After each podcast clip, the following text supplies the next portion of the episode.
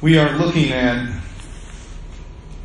the types of belief the last couple weeks, and um, the categories I changed them a little bit. They mean the same thing, but they're a little more user friendly, for lack of a better word. They're instead of what I had before, I had disbelief, conflicted faith, and unwavering faith. And our heart's desires to have unwavering faith in God and who He is and His desires for us. And as we move forward today, I encourage you to look back at the last couple of messages, either on Facebook, at the video or the audio, and uh, catch up, if you will, or hear the different things we've talked about. But this morning, I want to share a story with you about hospitality or social interaction. I believe I've shared this story before, but I don't know what context it was in with you, but this is in the context of hospitality. There was a man who lived in the Middle East. He had a son in high school.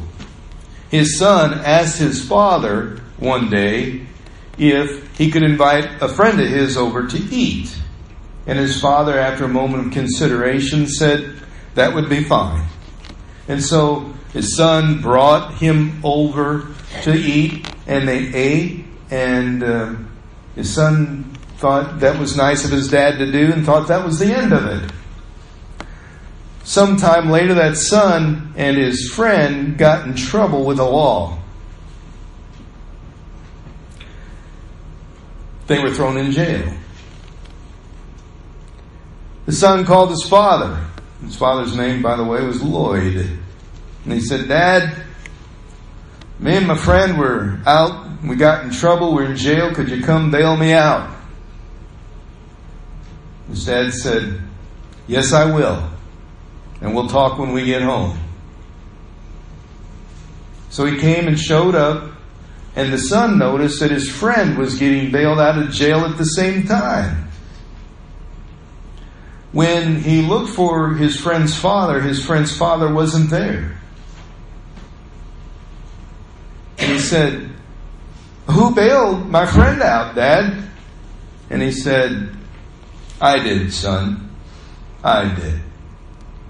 They took his friend home to his father, explained what happened. And then Lloyd took his son home, and his son asked this question on the way. He said, Dad, not your son. Why did you bail him out? And he said, When I accepted my son's invitation of his friend to my house to dine at my table, I engaged in responsibility for him. That he ate at my table. And if I have welcomed someone into my home, I see them as family. And that's how they see things, hospitality wise, in the Middle East. It is such a serious thing if you have engaged your friends or neighbors in a celebration toward the end of the month and you know you will not have enough money to make your payment for your rent and you may be evicted. Most people in our society would say, well, let's cancel that party and pay the rent. Rent's first. Not there. They say, throw the party, get evicted. And we go, but, but where are they going to go? Understand, they've eaten at each other's homes, and so each person is family, so they understand they'll always have a place to go. They'll always be welcomed. Even if they have to put a pregnant woman with a child in a manger, in a feeding trough, they're going to welcome them in, regardless of situation even if they're overcrowded, because hospitality is priority and no one turns anybody away. That's how they do it over there. However, it's a little different in our country and in our society, especially if someone lives without faith in God or in uh, the fact that people sometimes have need. There are people who say, I got mine, you go get yours. You're not worth my time. You, you don't have a job. That's your problem, not mine. Why are you asking me for help? You see a lot of folks engaged in angry conversations with folks who are not either able to work or are homeless and they just want to turn and go the other way. We talked about this a while ago in the message called Until It Is. We often see ourselves in that state at certain needs. I know many, many years uh, watching late night TV of seeing all the children starving in Africa, and I would turn the channel. I didn't want to notice it or see it, and I didn't think it was my place. But in disbelief, we believe, first of all, that we can't really make a difference in their lives, and why should we? That's their job. That's their responsibility. They should have friends and family to do that, not us. In conflicted faith, we feel guilty for not helping, and when we do, we feel guilty for helping. Well, what if they use what I gave them for something other than what I think they said they needed it for? So we're not sure if we're supposed to help, or if we're sure, not sure if we're supposed to not help. In conflicted faith, we're never sure our, where our convictions lay. And that is what happens when someone needs something and we're not sure how to help. Or if we should. In unwavering faith, our scripture says it this way. And I, I defer to scripture because it knows a lot more about God than I do. And it says this Let brotherly love continue. Do not forget to entertain strangers, for by so doing some have unwittingly entertained angels. Remember prisoners as if you were chained with them. Those who are mistreated, since you yourselves are in the body also. It's talking about always being about the love of God and loving others and finding ways to serve one another. Unwavering faith says, God has placed them in my path. I will do all I can to help that I may also receive a blessing for doing so. But it's not about the blessing, it's about love. Please understand, I'm not saying that you go out looking, but when God brings someone across your path, He wants to know what are you going to do about it? Second one is mission work and worldview. I, I, I, got a confession to make about mission work. When I was a younger minister, I, I didn't spend a lot of time thinking about missions. I didn't give them a whole lot of credit. And I thought, well, we have a lot of people around us that they need mission. Why do we need to spend a lot of money to send people over there when we need the help over here? That was my, shall we say, fragmented understanding. Here's how people look at it in Scripture who have struggles with belief. You see, there was a man who was uh, filled with a bunch of unclean spirits. They called him the Gerasenian demoniac. And Jesus came along and healed the man by casting those spirits into a herd of swine which ran down the hillside and drowned. And the people who saw this got afraid. They didn't want the mission work in their country. And here's what they said they said, Please depart from our region because we are filled with fear over what you have done. A miracle has happened, they want Jesus to go. It's interesting, isn't it?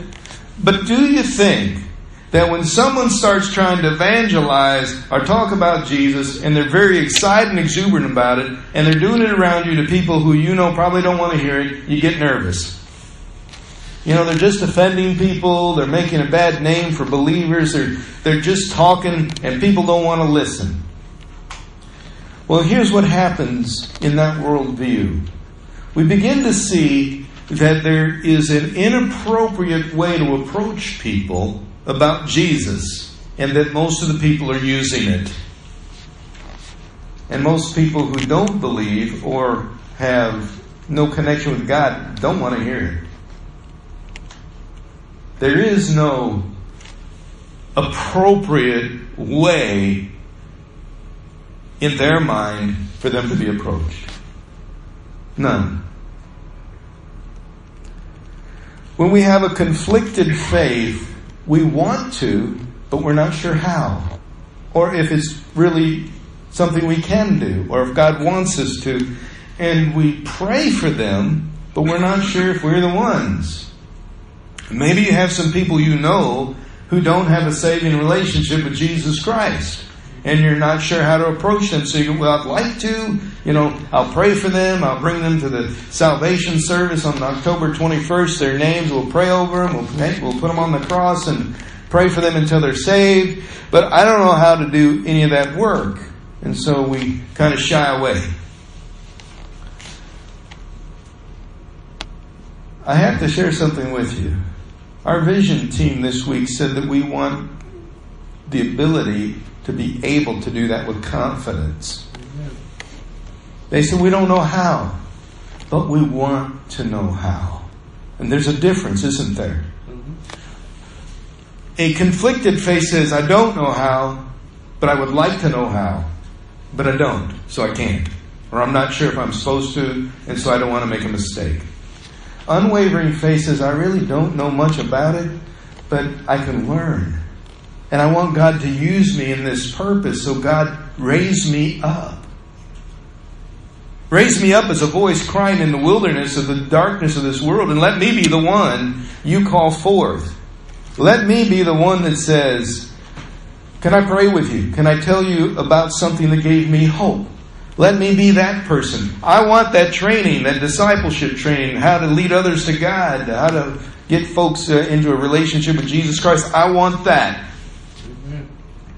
And if that is something that's of importance in your faith and you really, really, really care about people, you'll say, Yes, Lord, enlist me in that class, and then I'll learn, and then I can be able to do so and not say any longer, I don't know how. But our vision team wants this church to have a bunch of people that know how. We want people who want to, to know how. So that's kind of how that works in unwavering faith. As a matter of fact, the most important part and why this one is second on our list today is if you don't care about the person who's unsaved, that's your worldview, you're not going to want them saved. You're not going to want them fed or clothed or cared for. You're not going to see them as someone who has life and value. However, when all that changes, because you know God loves them as much as He loves you, and you want them to experience that that is who God can be to them, is a love in action, that changes for you. Also, in the worldview of those who don't have faith, it's a dark, scary world. You got to work all you can, get all you can, because he who dies with the most toys wins. I saw that on a T-shirt. I saw on another T-shirt it said, "He who dies with the most toys still dead." Without Jesus, you are dead. I don't know about you, but my worldview for a while was I want to be comfortable and accumulate and then when I lost it all, I realized it wasn't all that valuable. So those of us in conflicted faith, we sometimes feel guilty for having when others do not. But it doesn't make us want to give others what we have. In unwavering faith, the worldview is this. I'm going to work tirelessly if I can with the resources God gives me and seek that God would bless me with greater resources to do more. Can't outgive God. Now, the third category, and this one kind of moves us toward healing a little bit, it's forgiveness.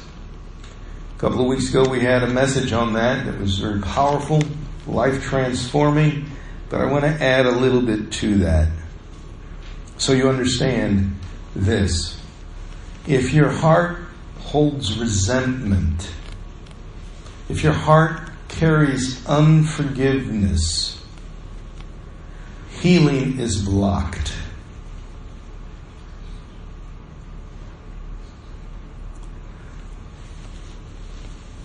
Some of us don't want to hear that. I'm going to say it another way. If you want God to do a divine work in your heart, in your life, and in the world around you, you've got to walk in forgiveness. Because God can't do through you what you won't let Him do to you. You can't heal or heal a relationship. God can't heal you. Why? Scripture says when we pray uh, that we forgive one another as He has forgiven us. No.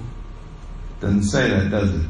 It says forgive us in the same way we have forgiven others in our Lord's Prayer. Forgive us our trespasses in the same way that we forgive others. If our trespass is a sickness which has been afflicted upon us, and we are walking in unforgiveness, we remain sick. But it goes a little deeper than that. And I've got to tell you, this is the, one of the most uncomfortable verses I ever read in the Scripture. And I believe it was shared with you a couple weeks ago from Matthew 18.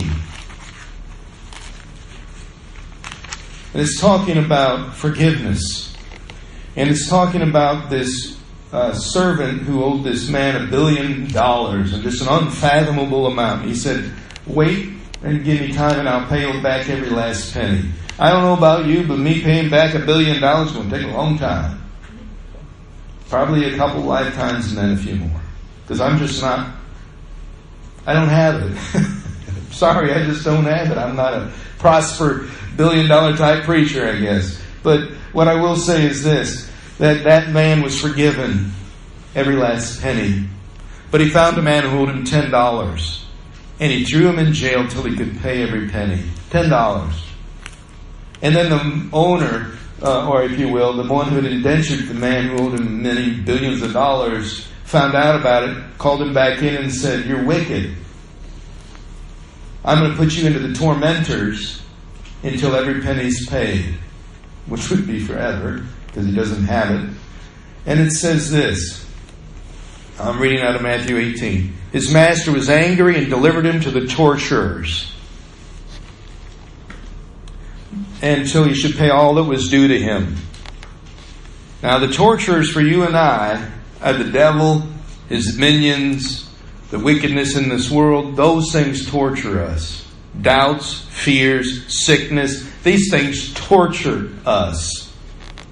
And Jesus says this in that last verse in Matthew 18 So my heavenly Father will also do to you, which is deliver you to the torturers, if you from your heart do not forgive your brother.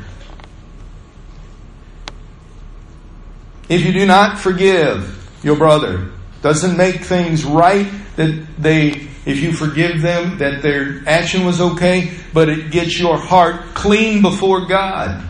And if you do not do that, you walk under torture, which is sickness, death, um, the wickedness, thought processes that aren't healthy, all these things will track you, including mental illness and several other things. And this is torture for a believer because it feels like God is distant, like God doesn't hear your prayers, like He can't um, access His kingdom because you feel like God doesn't care, or you're insignificant, or any other thing that torture does to you that Here's, here's how it looks in the kingdom. I, I just thought of this and I think you'll like it.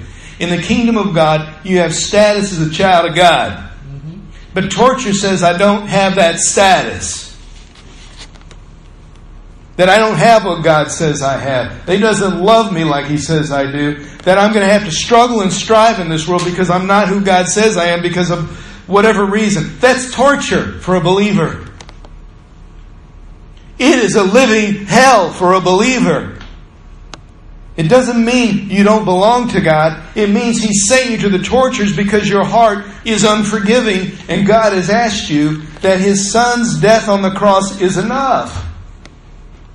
And He says, if my Son's death on the cross isn't enough for you to forgive others, what more does it take? What else are you going to ask God to do? before you'll forgive from your heart. His son wasn't enough, and God says, then you be tortured until you realize Jesus alone is enough for forgiveness. To you and through you. And it has to go through you to come to you because it's in motion. If God pours His forgiveness on you and it stops, it doesn't quite get to you because you don't really feel forgiven and know the freedom. But God in Jesus Christ has forgiven you. And He's asking you to keep moving that through to others. And if not, torture happens. And now a person who does not believe says, that's a bunch of hogwash. Has nothing to do with reality. Someone hurt me, I'm going after them. Revenge is mine. I will make them pay. I understand that. Those who are conflicted in faith have this emotional thing going on. You know, I know I need to forgive, but it hurts. They did me wrong. It doesn't make it right. So we, we walk this balance of trying to say, but I hurt so bad. And God's saying, but you need to forgive. I know, I know, I know, and I will, but I'm just not ready. You know, I don't want to yet. Uh, that you don't understand what they did. We have all these things over here, but over here God is saying, this is still what you must do to receive it from me and let the blood of Jesus Christ cover all this stuff over here. Amen. But we don't do that. And I'll tell you why. Because we get caught up in the emotion of the torture of unforgiveness, which keeps us locked into the box of, I hurt. It's not fair. It's unjust. Granted, that's all true. But it's also true that God says the healing comes by forgiving, not by holding on. Oh, preacher. You had to say that, didn't you? I had to if you want to be healed, yes. Because if we're going to have a healing service, you've got to be able to be in a position to be healed. The prayer of faith says God can do this, but torture says I don't know if God can or not. Either you believe God is and loves you with all your heart, or you're kind of not there yet. And what keeps you from being there tortures you, scares you, keeps you up at night, makes you question whether you have salvation. Makes you wonder if maybe you're the only one who doesn't get it. I used to think that. I used to cry myself to sleep tonight saying, God, let everybody else get it even if I don't, because I'm not sure. I'm not sure if you can include me. So take everybody else, bring them, and just let me be the one. If you'll take everybody else, I'll do that. And God said, I can't do that. I can't do that. Each one has to believe for themselves that I am who I am. My son did what he did. Hmm. So I want to share with you a person who is not in faith understanding of healing. It's fairly simple. We go to the doctor, we're sick, we get a prescription, we get surgery, we do uh, alternative medications, whatever. We trust those things that we see and can feel and touch and go to, and that is how healing happens, and our bodies take it from there. And that's how they see it. Pretty much practical, black and white. If it's a cold, you take whatever the cold medicine is. If it's a uh, affliction of some other kind, you take the malady, uh, the remedy for the malady of that. A conflicted faith kind of goes like this. Well, I prayed a lot and didn't get healed. I must not have enough faith. Mm-hmm. There's something wrong with me. God doesn't care. I believe in God. Don't get me wrong. I love Jesus, but I don't think He's going to heal me. I don't.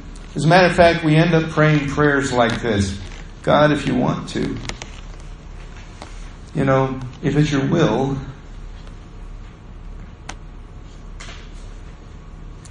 it's kind of like saying this God, if you really love me, you'll show me.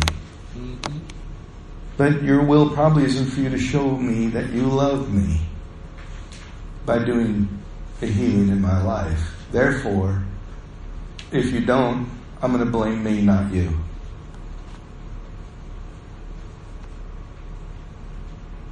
That's how we think.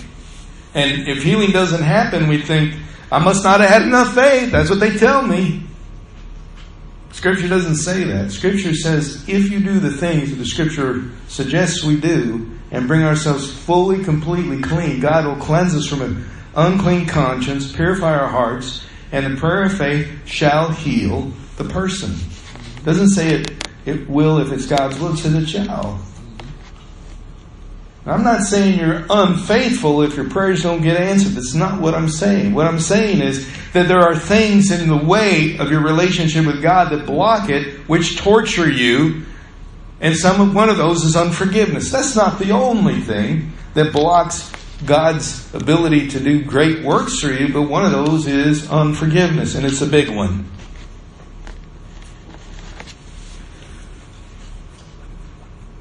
In unwavering faith. In James chapter 5, we hear this, and I don't like that these two verses are together. Can we, like, take one of them and move it somewhere else? Can we do that? Can we change God's word today? No. So it's a little easier to handle? I'd really like to, can we, so, so that, so it's not a, we can just, you know, you know, have a pass on part of it. Would that be alright? Can we not do part of this verse, a couple verses, and, and just do the one part? Would that be okay? No. No. But but but if we don't do that one part, then it's easier. Now now is it okay? And it's not so hard on us, not so difficult for us to do. Would it be all right if we perverted the Word of God? I mean, change the order of stuff and move this verse over to somewhere else. We didn't have to acknowledge that this verse is tied to the verse with it. Wouldn't this be a lot easier? Okay, here it is. Both verses. James chapter 5. Is anyone among you sick? Let him call for the elders of the church and let them pray over him, anointing him with oil in the name of the Lord. And the prayer of the faith will save the sick, and the Lord will raise him up, and if he's committed sins, he will be forgiven. Confess your trespasses to one another and pray for one another, you may be healed. I like that anointing part, God. Mm-hmm. Can we just anoint each other with oil and then be healed? And we don't need to confess our sins and trespass to each other because that's painful. I don't want people to know that stuff. Mm-hmm. But it says if you do that, you will be healed. I thought forgiven would be the word there. Mm-hmm. If I confess my sin, won't I be forgiven? No, it says healed. Can we just move that over somewhere else? Just have the anointing today and not the confession. Can we can we tell God that He got it wrong? That when you confess, you're forgiven, not healed. All right, God, you're going to have it your way, aren't you? Mm-hmm. So when you come this morning, one of those things you may need to write on those cards is your unforgiveness towards somebody, or a sin that you have kept and you need removed, and you want to confess before God. Whether you do that privately at the altar or anointed while you do so, get rid of the blockages. Remember, I said lack of forgiveness is one of the things that blocks healing? Lack of confession. Sin that you keep harboring is the other. You can argue with me all you want. It's scriptural. I tried to give you an out by separating it away from the rest of that passage, but you cannot and it work. Here's how this people think in wavering or conflicted faith. God, I prayed for you to heal me, you just didn't do it. And God said, Well, while we were praying, do you remember when I showed you this thing that you harbor in your life, resentment, bitterness, and sin you keep going back to? That thing. Yeah, God, but I, we'll talk about that later. I want to get healed first. and God says, I'm bringing something to your attention for you to find freedom from it. Because I can't heal someone who's going to keep walking in sin and think that healing of that is okay. I want you clean before me so I can clean you thoroughly as well.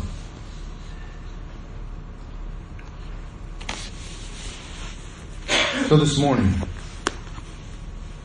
we're going to pray for those who are sick, afflicted. We're also going to pray for people who are caregivers.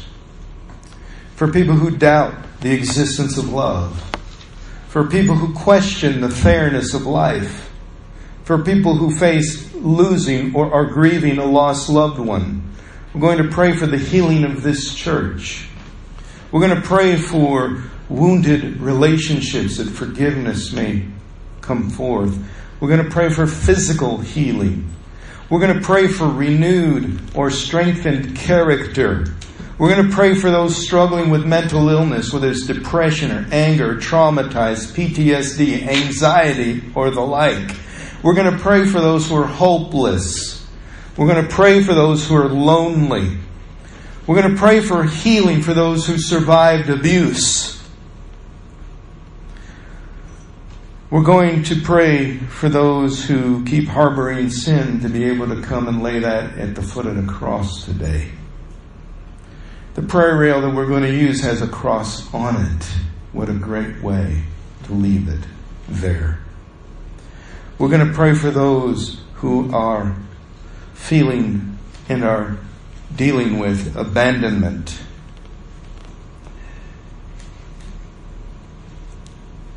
And we're going to ask God to heal those who are facing fear. Those who are questioning love.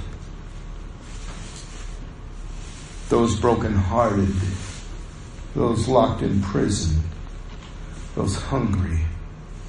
Those thirsting. Those naked without clothing. There are so many that have all of that, or some of it. And we all need God's healing.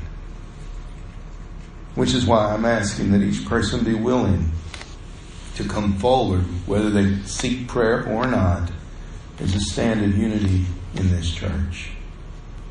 And I'm going to ask you today, rather than exiting out that door, after you spend time in prayer here, that we exit that door. Why? Because it means that we have found in this place a church where we can be unified and find God together.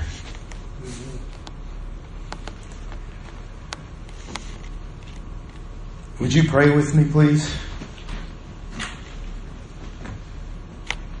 God of hope, prepare for healing.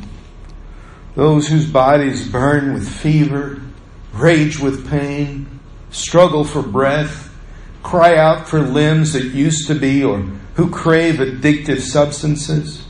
Those whose minds and emotions face the weight of a diagnosis, wrestle with choices for treatment, adapt to a life altered by chronic illness, are trying to recover from abuse, are pushing against the encroaching clouds of dementia. Heavenly Father, we pray for those whose spirits are exhausted by their quest for health, that doubt the existence of love and question the fairness of life, and maybe even are staring into the face of death. We pray also for comfort and strength, and that you would renew those whose backs ache with the weight of lifting broken bodies, whose hands are raw from the constant washing of wounds and bodies whose eyes close frequently from lack of sleep, and whose bodies feel broken and weary in their quest to show others that they love them and want them to be cared for properly. Those whose anxiety cannot face one more what if. For those whose thoughts do not dare go beyond the next moment as they're too scary for those whose tears have flowed until there are no more left to cry. Heavenly Father, we pray for those whose patience is worn too thin and whose minds and emotions have become fragile. And we pray for those whose spirits are exhausted by the demands of caring for the sick. Heavenly Father, we pray for churches that have been through turmoil and that are going through it now. Whether it be one that we are in now or one in our district or even beyond. Heavenly Father, heal the pain of all who have been hurt in body, mind, and spirit. by those who have betrayed the trust placed in them. That the abuse that they experience, whether it be molestation, physical, emotional, or simply abandonment and neglect, show them the way to wholeness by your truth and mercy. Heavenly Father, let this service be a time where we look back upon it and say, Yes, Lord, healing has come. Amen.